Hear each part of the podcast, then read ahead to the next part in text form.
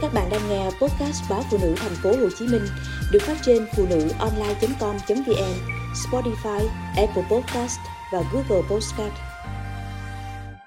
Chồng quá thân với vợ cũ. Chồng gọi điện báo tin anh bị té gãy chân khi chở Loan đi mua máy lạnh. Lại gặp trời mưa. Chính Loan là người đưa anh vào bệnh viện nghe trong điện thoại có tiếng nức nở của loan. Tôi cười cười. Anh bị thương vì người cũ, thì nói người cũ đưa về nhé. Em đang bận cho con ngủ. Về nhà bằng taxi, anh trách tôi không đến bệnh viện với anh. Nhìn loan, vợ cũ của anh đứng sau lưng khóc lóc, mếu mếu, sụp sịch luôn miệng. Nếu không vì chị thì, giá như chị đừng thì tôi chỉ cười. Vì cái chân, nên anh nằm nhà. Buổi sáng tôi nấu cho hai bữa, rồi để sẵn đó, chở con đi làm. Anh bao lần định nói gì, nhưng tôi lãng tránh. Để anh lại một mình bức rứt, bối rối và cả áy náy. Tôi thừa biết anh định nói gì. Hẳn anh thanh minh giải thích rằng loan là đàn bà, không rành đồ điện máy nên anh đi coi giùm, chứ không có gì hết. Tôi không muốn nghe những lời ấy. Loan là vợ cũ của anh. Hai người đã từng có rất nhiều thứ chung. Nay có thể anh không còn gì, nhưng loan thì chưa chắc. Anh có thể tin những gì loan nói, nhưng tôi thì không. Chẳng có bà vợ nào ngày xưa bỏ chồng vì nghèo.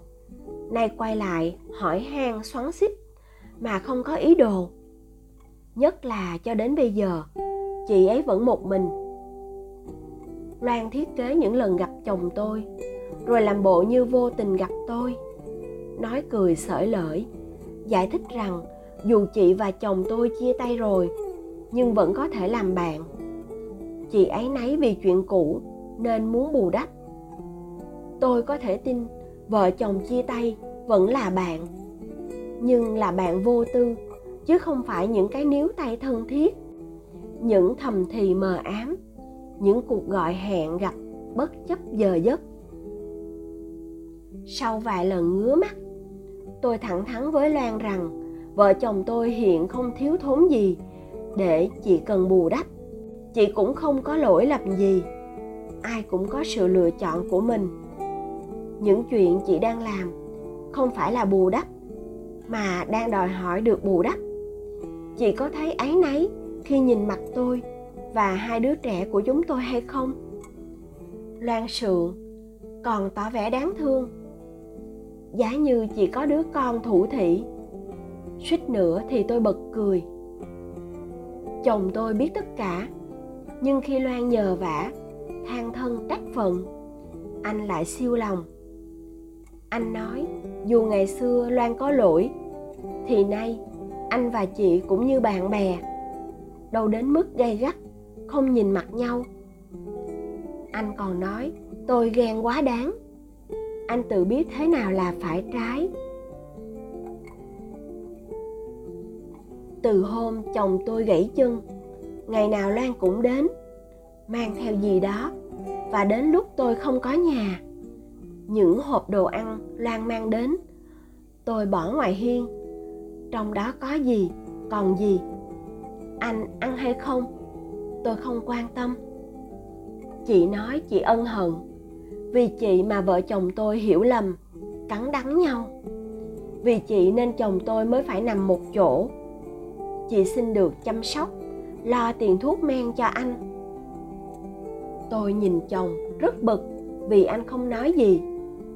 Thế là tôi quyết định giao luôn buổi trưa của anh cho loan ngày hai bữa với con nhỏ, cũng đủ làm tôi bận biệu nay có người tình nguyện, vừa nhẹ thân, vừa không mang tiếng ích kỷ hay ghen tuông gì đó. Mắc gì tôi từ chối. Đi làm về thấy trong nhà có mùi mì gói, con gái hít hít mũi chạy ùa tới. Bố, cho con ăn mì với. Chồng cười gượng, đói quá, không chờ em về được anh úp tạm tô mì. Tôi ngạc nhiên. Ngày nào loan cũng đến đây. Loan cho anh ăn gì mà anh kêu đói? Anh mang tô ra bồn rửa, nói, anh thấy kỳ kỳ sao ấy? Nên hai mẹ con em đi, là anh khóa cổng, khóa cửa nhà luôn. Cô ấy đến đứng một lúc rồi về. Tôi thấy buồn cười. Vợ đi cất ba lô cho con gái thấy chồng tội nghiệp. Có thể ban đầu anh nghĩ đơn giản rằng vợ chồng chia tay rồi thì có thể làm bạn. Nên khi loan nhờ sửa cái này, mua cái nọ, anh sẵn sàng. Dần già anh thấy loan không hoàn toàn như anh nghĩ. Lại thấy vợ mình hồn nhiên nhường cả thì giật mình. Hẳn anh không biết, tôi hoàn toàn không vô tư như anh tưởng tôi đã cố tình thả. Muốn anh tự nhận ra sự thật. Vì tôi là người đến sau. Có nói gì cũng dễ mang tiếng, ghê gớm, ghen tuông. Thật may là anh không làm tôi thất vọng.